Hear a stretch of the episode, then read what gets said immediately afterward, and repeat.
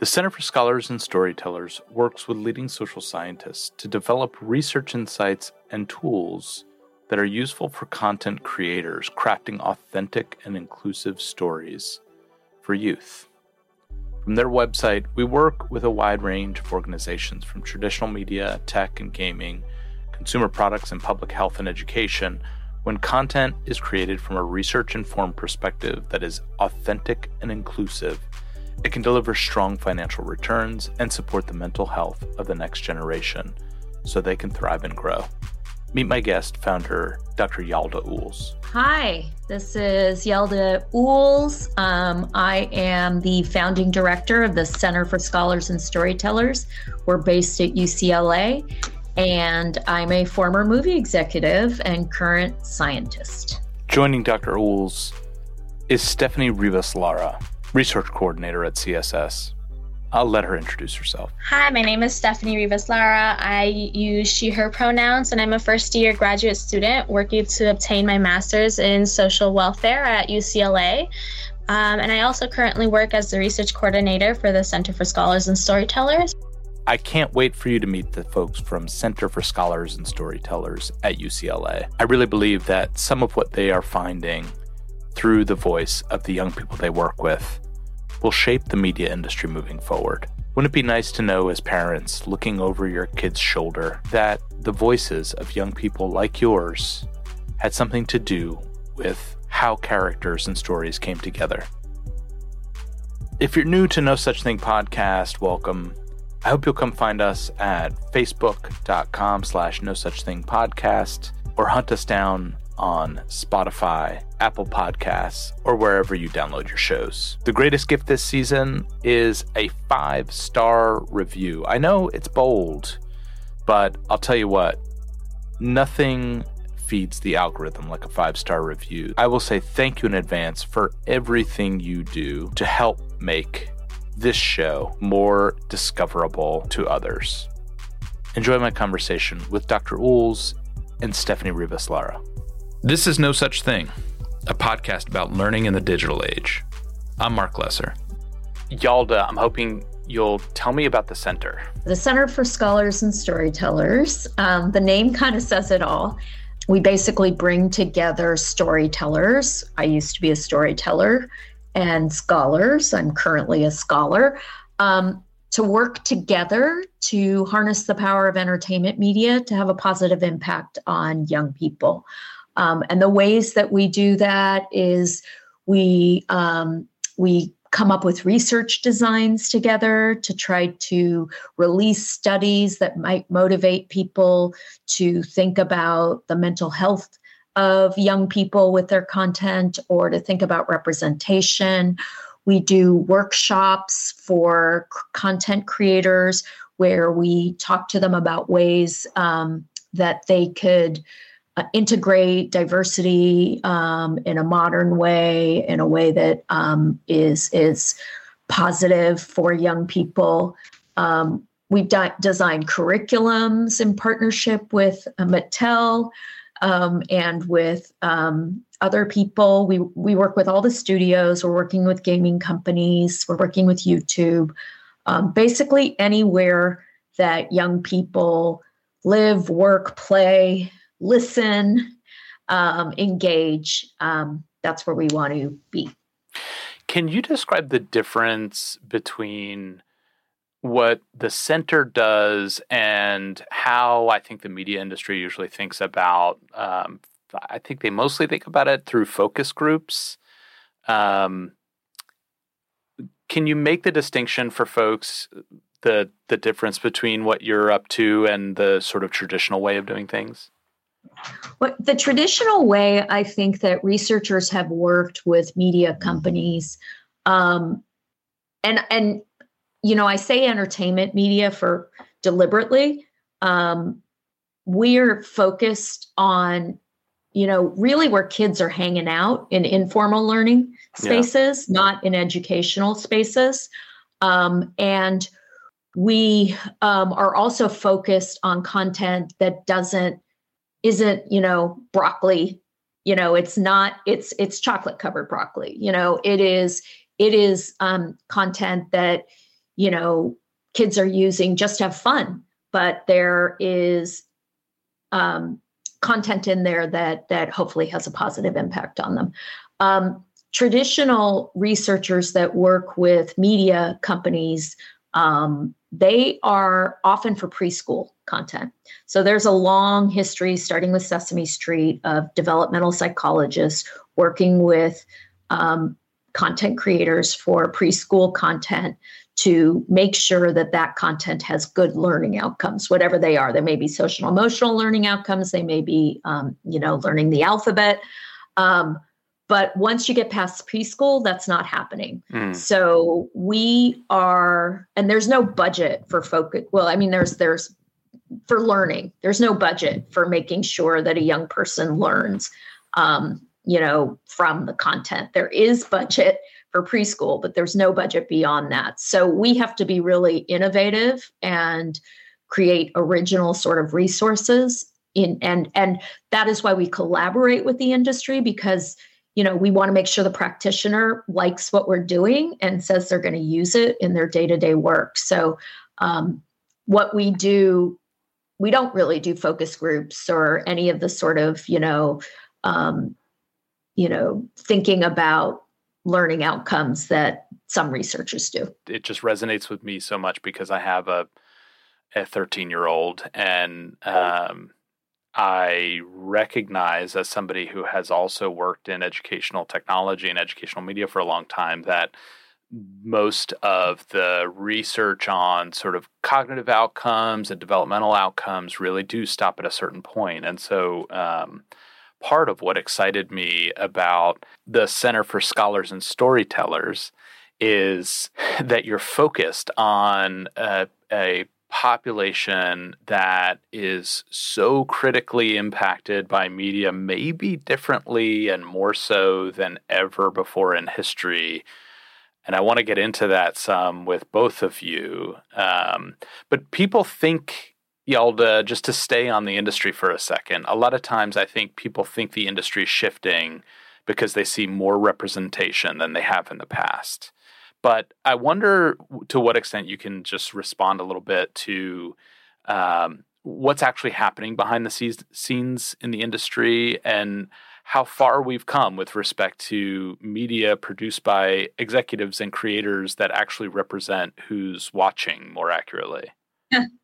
We still have a long way to go. Um, we're nowhere near um, parity.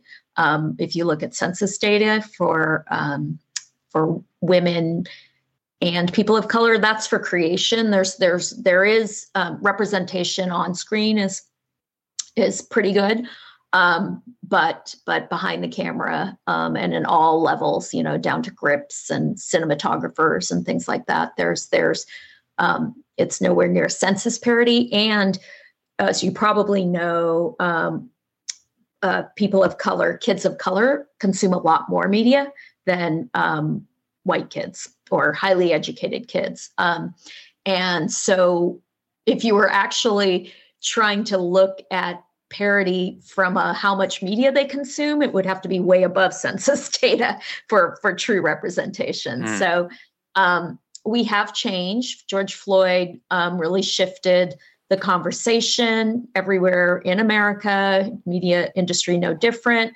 Um, often, um, the people in these departments, diversity, equity, inclusion, now they're they're reporting to the head of production or the head of the studio, the creative people, rather than being housed in human resources. Um, so that gives them more power. Um, but there's we're also regressing. There was a New York Times article um, about two weeks ago about how the conversations are saying, oh, maybe we overcorrected and maybe we just are doing, you know, we, we don't really need to do this much. And there are also so many biases and excuses built into the system. There's so many people saying things like, um, you know, oh, internationally, uh, no, the international audience doesn't want to see people of color so, um, you know, that may or may not be true. We found that they actually do report that they want to see 75% of them say they want to see multicultural content. Um, you know, and they say things like, "Oh, uh, we'd love to hire that director, but they don't have enough experience. They're a first timer." Um, but then they hire the white male who hmm. has the similar experience. So there's there's all these different ways that pe- the door is still closed. Um, you know, oh, yesterday I heard um, oh, well, the women and people of color turn down all the directing opportunities. They were more picky and they don't mm. want to do, you know, these these um, genre movies. Um, so you know that's code for saying, oh, they they shouldn't get a big budget studio movie. Mm. So there's there's a lot of work to do still. I want to stay on something you said for a second because I don't think everybody realizes that the amount of media consumed by young people of color is they don't I, I think a lot of people don't know about that gap and so i i want to just stay on that for a second and ask um, what is the data we look to that helps us understand that gap a little bit better? I mean i think the uh, the the entertainment business knows this because they have to measure their audiences um, in order to you know get advertising dollars or mm-hmm. you know in order to create a marketing campaign. Um, and it's what's interesting is this has been going on for a long time. It's nothing new. Back when i was in the industry it was the same thing. Um, and now we are looking at data that shows that um, that people of color will go to see themselves at a higher rate. So that data is showing you that the audience had already there didn't used to be enough content mm. for, for people to make a choice. You know there was you know maybe one one story about their culture and 40 about you know centered on the white perspective. And um so you know and they love content stories. So you know they go and see it. So you couldn't really make that argument but now there's more content. So people are looking ucla diversity report for example they look at you know um, on television do black audiences um, watch at a higher rate shows that have black characters. And that argument you know if they are a huge percentage of your argument uh, your audience then that argument should lead to well let's make them more content. Um, I, we spoke to one company and they said they had put this um, show on the air. Um, and this was a streaming company. They put this show on the air and it had um, it was a black theme show and all of a sudden their subscriptions jumped. Mm. and then when the sh- so they were like what's what's going on here? And they realized that the when the show it was because these new this new audience was coming to their platform because there was content. And then when the show went off the air they all canceled their subscriptions. Mm. so you know more evidence of things like that is is hopefully you know i mean the, it, it's very very very entrenched the biases just like they are in american culture and in frankly the world. Um, but hopefully you know, with people really smart people really chipping away at the biases with data. And then, you know, what Stephanie said, also humanizing the data. We've been talking about how to do that so that you also, in addition to here's what the data says, you give a human story. Um, I'm just going to tell you this story where we did a workshop on colorism and we were talking about how colorism hurts hurts people and their mental health and you know educational attainment all sorts of metrics. And we showed a clip from a show where the character who was darker was told she um, she had she was pretty for a dark haired skin girl. And when we turned the camera the show off, we had participants speak up, and one of them was a beautiful young black woman, and she started saying, "Yes, that's happened to me," and she started crying. Mm. And that moment of really illustrating what we had been saying in that workshop together, that really shifted people's thinking in that room. And mm. you know, everybody who came out of that, they they you know, we've been asked to come back and do that workshop several times because it was so impactful. And um, so I think actually, you know, and we're thinking about this now. How do we also provide the human context beyond the data? Hmm.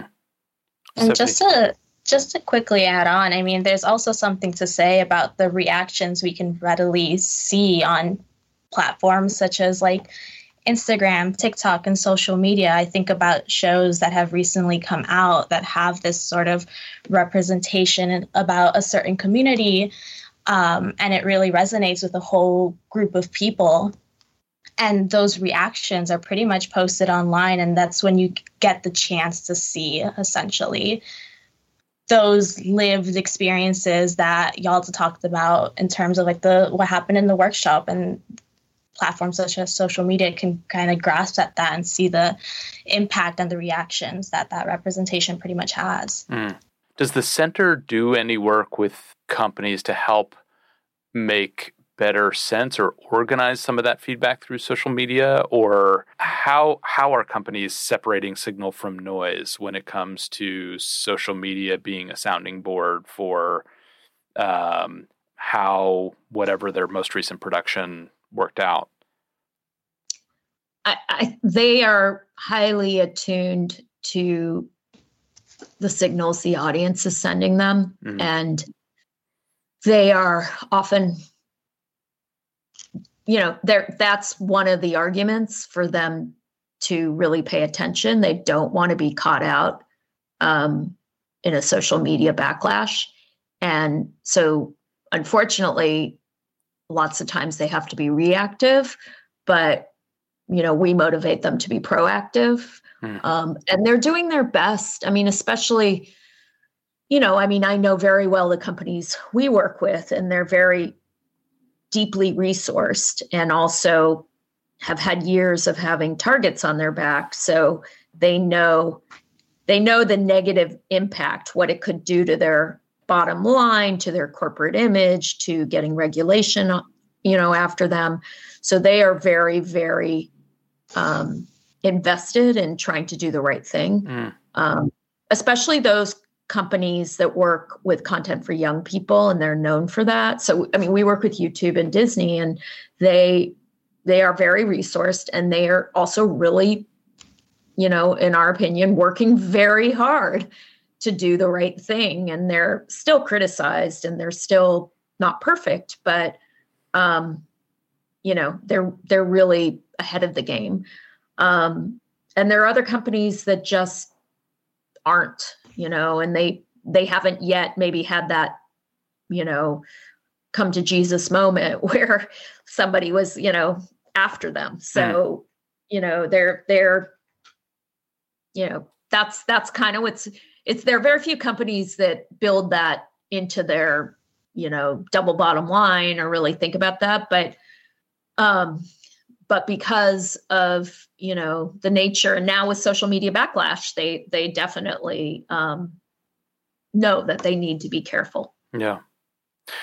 Well and it pays right? Um, we'll we'll get to this but i know i know in some of your the data that you've um, you know is very available on the center's website there have been some reports you all have prepared in the in the recent past that um, point to the huge gains. So that's that's no small point of uh, motivation as well. It seems that's what we're hoping. It's definitely um, one. It's it's motivating, but two, it also gives the person fighting the fight tools.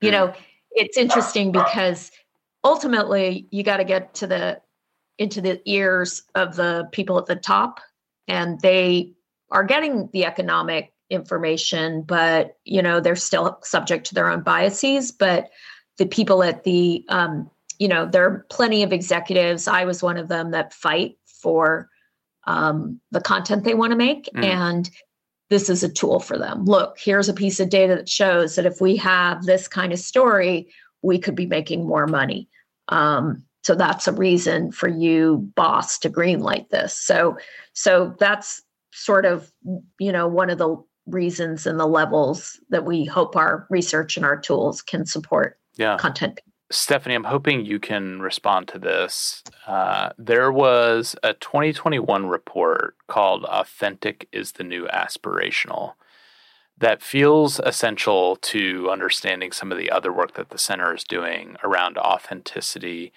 Can you say more about what that means, uh, the shift from aspirational to authentic? Uh, yeah, sure. I mean, I feel like the first thing we'd have to tackle on that is define what exactly we mean by aspirational. Um, when we were looking at aspirational, it's kind of like content about story worlds that people wish they were a part of. And the most frequently thought of topics would be um, being rich, being famous. So, aspirational is kind of essentially the hope or ambition to achieve this certain level of kind of prestige and material success. Hmm. Um, and authenticity, on the other hand, kind of provides a little bit more, a lot more of like a genuine representation of an individual in a more holistic way that's not stereotyped um, and it's true to the person's experiences. So um, essentially being true in the stories. Authentic content is kind of just being true in the stories you're telling about the specific person or community um, you're telling the stories about. So, this shift from aspirational to authentic is essentially us kind of trying to push people and encourage people to move away from this sort of over representation of aspirational of like wealth and the idea of being rich towards something that's more meaningful and doesn't really fall into those sort of stereotypes um, if that answers your question. It does. So do you i wonder um, in in addition to um, being an important voice for the center and for the work i think the other thing that that uh, I'm super interested in is your perspective, uh, like yours as a different media consumption generation than mine. When you think of like of this transition from authenticity or from aspirational to authentic, is there a title that comes to mind for you, or like? You know and and maybe it's a youtube series or maybe it's you know uh, but uh, is there something that comes to mind for you right away when you think like this is the aspirational that this generation is kind of casting aside? Oh that's such a hard question. Um i mean when i think of aspirational i think of i mean growing up i think of shows like for example maybe it's not as relevant to the people nowadays, but I think of shows such as like Hannah Montana that really strive mm. for this famous idealistic world of success and fame and money sort of situation. Yeah. Um, and th- I mean, as much as one would like to, you know, I've, I've not a lot, but like as much as some people kind of want to strive for that sort of career it doesn't really kind of grasp much of what most teens and right. people in life kind of aspire towards right. or head towards. So, flash forward when we talk about the 2022 project on teens and screens, which is actually the catalyst for me getting in touch and and wanting to learn more about the center and bring the center really to um, the audience of of this podcast. It was just under 700 young people. The average age was, uh, in terms of the number of respondents, the average age was about 15 years old and and this came up in that as well right? So it starts in that 2021 report authentic being the new aspirational and then it comes up again in 2022 and i wonder was there more data around that question that would help us understand more about what they mean by authentic when young people who responded said uh, that that the media they're looking for is about authenticity specifically? We gave them the list of 15 items. I'll let Stephanie, Stephanie was the lead author on this, by the way. Mm. Um, we gave them a list and we put rich and famous on that list, and that was at the bottom. And at the top was, um, but I mean, they didn't say they necessarily they wanted authentic stories. What they said was they wanted stories to be that to fun for fun and to escape, and stories that were more hope. Oh, so, stories that dealt with the real world. Mm. And, and then they said stories about people other than like us. And the last one was hopeful. So, but anyway, when we gave them this list of 15, we sort of really parsed down all these different categories. Um, and rich and famous was at the bottom. So, so hmm. it kind of confirmed to us in two different ways that they're just not interested in this sort of materialistic lifestyle. Um, we believe they have a different way of thinking about the American dream. Um, you know, there's they're just not interested in what older generations, you know, believed and were interested in. So, Stephanie, I wonder what your response is to the way teens are seeing social media as being what your report calls a hub for authenticity. So, um, did this provoke other questions you have from your experience personally?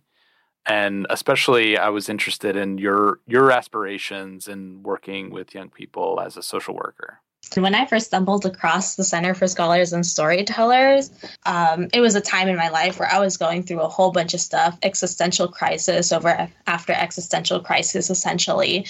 Um, and as um, any teen, I was I was probably like 18 at that point. Um, as any late teen would do, I would kind of like turn towards YouTube and went down a little content spiral. Um, and I stumbled across this one video, um, and it was a Pride video, and specifically, and so it was a group of people um, in various varying LGBTQ plus identities, and they were just sitting there talking about their experiences, um, mm. just talking about what Pride meant for them and what um, and how it kind of looks like in their life, and they were talking about the experiences and it kind of just somebody said the word asexual there and they described it a little bit. And i'm like huh that sounds precisely like the existential crisis i'm having right now. And so i think that media was essentially the tipping point of me learning more about that particular identity of being asexual and um, just the lgbtq community as a whole and I started, you know, realizing things about myself um, that I didn't know before, or just things essentially started clicking into place. Um, and because I had had experiences that just felt very isolating, for lack of better terms. Mm-hmm. Um, and just seeing that media that kind of sprouted out that word and me starting um, a whole search afterwards just kind of shifted who I was as who I was, who I currently am as a person, essentially. Um, what about those individuals and those moments where teens like actually find themselves seen and heard through social media? Um, and that's the space where they learn about them. And is, isn't that good, you know? And mm. stories um, and content put on social media. And that's also just including media in general, like shows and movies. Like those there are moments that people feel really impacted by something that they see on screen um, whether they see you know they finally see their queer identity on screen for example or their um, racial ethnic identity on screen in a way that's not stereotyped and that actually kind of resonates with them and it, it can be heartfelt and touching for them and so i challenge everyone who thinks social media is inherently all bad Hmm. Yeah, I think it's a it's a great challenge. It kind of brings it's a nice transition, I think, to the methodology that you all impart um, are a part of in this work. We, you know, we we are sort of edging towards this this idea of young people's agency and voice in the context of what gets made, and I think um, the center as a conduit um, for that voice is such an important and powerful idea to me. It reminded me as as I started to learn the center more that um, of work that I had done in in youth participatory action research, which is a, a mouthful. Um, but we have have come to learn about each other that we have this in common, and I wonder, Yalda, if um, you would talk just a tiny bit about uh, the connection to YPAR in your work and how the center is sort of using that as a as a research methodology to get to some of the goals of the center? Yeah so we you know we we're bringing research to storytellers and um interestingly enough uh you know we believe that that the people who create content for young people should integrate young people into part of their storytelling process, but they don't. And I was at an event a few weeks ago and I asked this writer who writes content for young people um, if they believe they should integrate the youth voice. And they said, oh, well, the way that I do it is I remember my own childhood, my own adolescence, and my and I have kids this age. Mm. And you know, those are traditional sources, but you know, this generation being so different, and also it's really impossible to put yourself back um, that far in time um, to remember it. And so we um, we are bringing. We believe that they should be listening to young people. So as part of us our sharing research with the industry we have a group called YMR, Youth Media Representation, and we use YPAR methods to get them to um, think about a question that they'd like to address around media and representation or mental health. Then they um, we help them design a survey and survey their um, their community, however they define that, and then a- analyze that data and then we also teach them about storytelling and how people you know integrate other voices into a screenplay and how that process works and then we um, we help them present their research to storytellers so we're very excited about this program. We don't think there's anyone that knows how to that that else is doing it. There are people doing YPAR. There are people teaching young people how to tell their own stories. Um, but we're sort of mixing this and really helping them communicate more effectively with storytellers. And our hope is that we'll be known for that and we'll start to get storytellers wanting to hear from teens um, and wanting and feeling like it's useful and feeling like it might um, help their storytelling process. Um, and that'll help you know validate the, these teens and the work they're doing and also possibly teach them skills that could lead to a career i am with you that i hope you all become known for it and uh, become you know responsible at least in part for making this a ubiquitous practice because i so so believe in the approach. Um, the question that i wanted to ask that's a tough one but but Yalda specifically from your perspective, having been an executive in this space, um, my question is, I, I have worked and actually am we're currently doing some work to bring YPAR to schools. Um, which is a funny thing to think about that um, of all places educators would need to be thinking um, with young people's voice in mind because you think they're surrounded by young people's voice um, but even in education uh, we have a system where for a very long time we've relied on sort of the the wisdom of adult experts to create the right learning environment and experience for young people. And, and part of what we're trying to do is to push YPAR as a practice to help um, schools and educators to understand what it takes to bring that voice into uh, into their practice. And so, and that's been hard.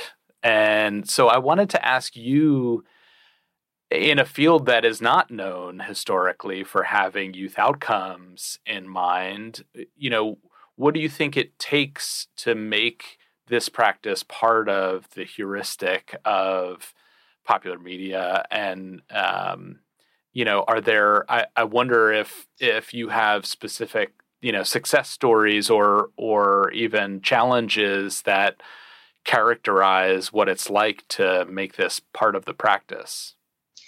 Um, i think the information has to be useful. So we're actually having them share the research and they ha- so the people who are making the content have to feel like oh i never thought thought about that. Oh that's the way a teen thinks. That's the way they talk. Oh that's you know what they care about. Um, i should be thinking about that. I can use that if i'm writing something or i can use it if i'm going into a studio and saying i want to tell this story. I can say oh well i talked to these teens and you know they had talked to 100 teens and this is what they said. Um, you know i so i think the piece that we're helping them with is making that information useful. I think the teens you know the, the challenge for anyone working with teens is um, they do need scaffolding they do need wisdom they do need you know they need to take that energy and the brilliance that they have and and learn. And um, you know be able to offer it with the context of whatever you know audience they're talking to or reaching. Um, and so that's where i think um, we can add value and help them. Um, we had three teens present at our summit. We have an annual summit and it was amazing. And um, they did a great job. I have so many people in the entertainment business afterwards telling me how incredible they were. And I went up to a group of writers, they're preschool mainly, but they were like, oh my god we definitely need i can't but teens need to be in the in the writers room like mm. you know so so i think the more exposure the more the better we get this program down and the more exposure we can give these teens to to to writers um the more they'll be called upon. Yeah. But that's a long, heavy lift. It's it's not a like, you know, it's it's two to three years of training and getting them the program really good and and then brand awareness, pushing, pushing, figuring out the right outlets for them to talk. You know, do we do we take them to um, something that you know every every uh, Austin Film Festival or or Comic Con and have them mm-hmm. speak about superheroes, right? Do we do something like that that um, gets the audience that is, you know, I mean, a lot of people go to these things, and and that's we're going to have to get to that point. Yeah, yeah, it's hard to flip a switch on uh, something as as important as what what you're describing and and complex, right? Um, the superhero comment brings me to another question that I think is uh, this was a really fun thing to check out in your in one of your recent reports. So one of the questions asked of teens is imagine you are a casting agent and you have to cast a new show. Who would you cast in the following roles? Um, Stephanie, I was hoping you would just sort of um, talk about some headlines from the results of that question um, and just tell us what you learned from uh, from respondents in that one. Essentially, I mean, like you said, we asked them, you know, put yourself in the position of somebody who's casting these certain characters from a show and a movie, um, and who would you kind of cast for that? And we, what we've pretty much saw is that the majority of the teens that answered our survey, they said that they would love to see a black male hero. Um, and an even larger majority of them kind of said, I want to see white males as a villain. Um, and which is kind of just signifies a shift in, in thinking is, of who represents a hero and who represents uh, a villain because um, there's been past studies that have done that have done something sort of similar to that question that we asked um, and that we drew inspiration from.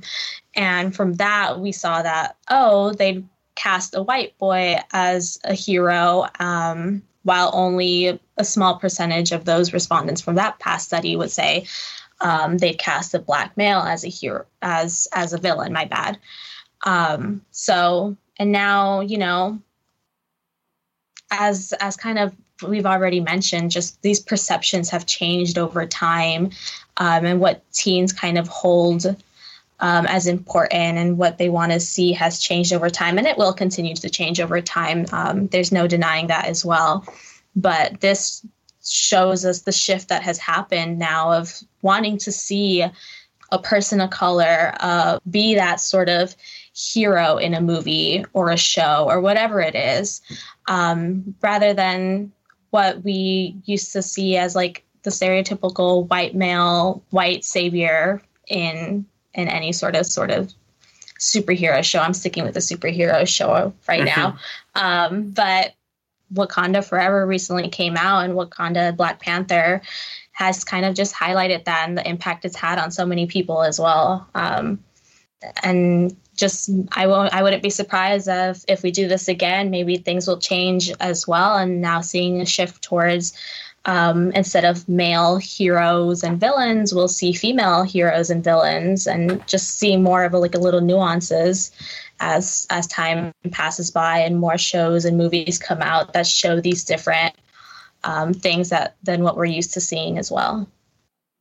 I wanted, yeah, uh, I I noticed that right. So the the amazing the amazing news is that this the research that you mentioned was uh, an important, you know, a, a, report that I I'm comfortable citing just because it was cited in the paper. It was from Nickelodeon, um, and it wasn't that long ago. It really wasn't. Right. So in in a period of of just a few years, um, that data came out very different when asked. But but I also have to say there might have been yeah, a de- developmental component because um, those kids were younger, and mm-hmm. you know our kids were older. So yeah, and that data came out a couple years ago, but it was probably collected you know a year before. So that too, well maybe not, but but there might be a developmental component. You know, kids sure. kids tend to sort of internalize the biases. I mean, we all do, they're all there. Um, and then as they get, you know, older into these teen years, they're sort of questioning some of these, questioning authority, questioning the things that mom and dad yeah. or school teachers told them. So that's that's an important distinction, but I think the uh, I, and I think um, it makes our earlier points, um, you know, just particularly Rich that uh, these things change fast. And we really don't know enough about if they had the choice, um, how they would, you know, put these stories together for themselves and their younger siblings and and these things. So, um, so so both can be true. That uh, you know, developmentally, that might make a lot of sense. It also is an extremely interesting data point that just points out a contrast that media um, should be extremely uh, attentive to, right? Um, and and I think part of why it's so important that you all are are doing the work that you are. That uh, it's pointing out some gaps that are just important to continue to massage and understand and what voice is is better to help us do that than um, than young people themselves. So I want to give you a chance to plug anything that is exciting or relevant that you want to point folks to at Center for Scholars and Storytellers. Um, is there if people want to learn more about your work, where should they head? Scholarsandstorytellers.com. We are on socials. We're on LinkedIn. We're on um, Instagram, or we have a YouTube channel. You know, I mean, on our site, we have lots of different resources. Um, learn who we are. We like to engage with lots of different kinds of people. If you've got teens, look at our youth engagement area. If you're a PhD scholar introduce introduce interested in our work or some other academic or somebody who wants to collaborate look at our collaborators and supporters um, you know, we've got uh, resources for storytellers. if you're interested in our educational work, any of other work, we'd love you to sign up for our newsletter because um, that's the best way to learn what we're doing. Steph, right. what do you think? You pretty much summed it up really well. I mean, I would personally emphasize a lot on the teen side of things for sure. If you know someone who's a teenager right now that would love to, you know, be a part of this, or if you are a teen listening to this right now as well, um, by all means check out our youth engagement page on our on our website and see how you can get involved. I, I work personally with the teens in our uh, YMR project alongside the youth coordinator manager, um, and they they're all really they all have a lot to say, you know, mm-hmm. um, and it's really great to hear their opinion. So I'd love to continue hearing what other people have to say as well. I really believe in what you guys are doing. So thank you for being here. For sure. For more info about advertising with us, sponsoring the show, or if you have story ideas you want to share, find me on Twitter at MA Lesser. The tracks in this podcast were produced by Leroy Tindy, a guest in episode zero, alumni of two bomber nations, Ithaca and the Bronx, New York, and engineer of digital things and fresh beats. Find him on SoundCloud at Air Tindy Beats. No such thing is produced by me, Mark Lesser. A learner like you and our show notes can be found at nosuchthingpodcast.org.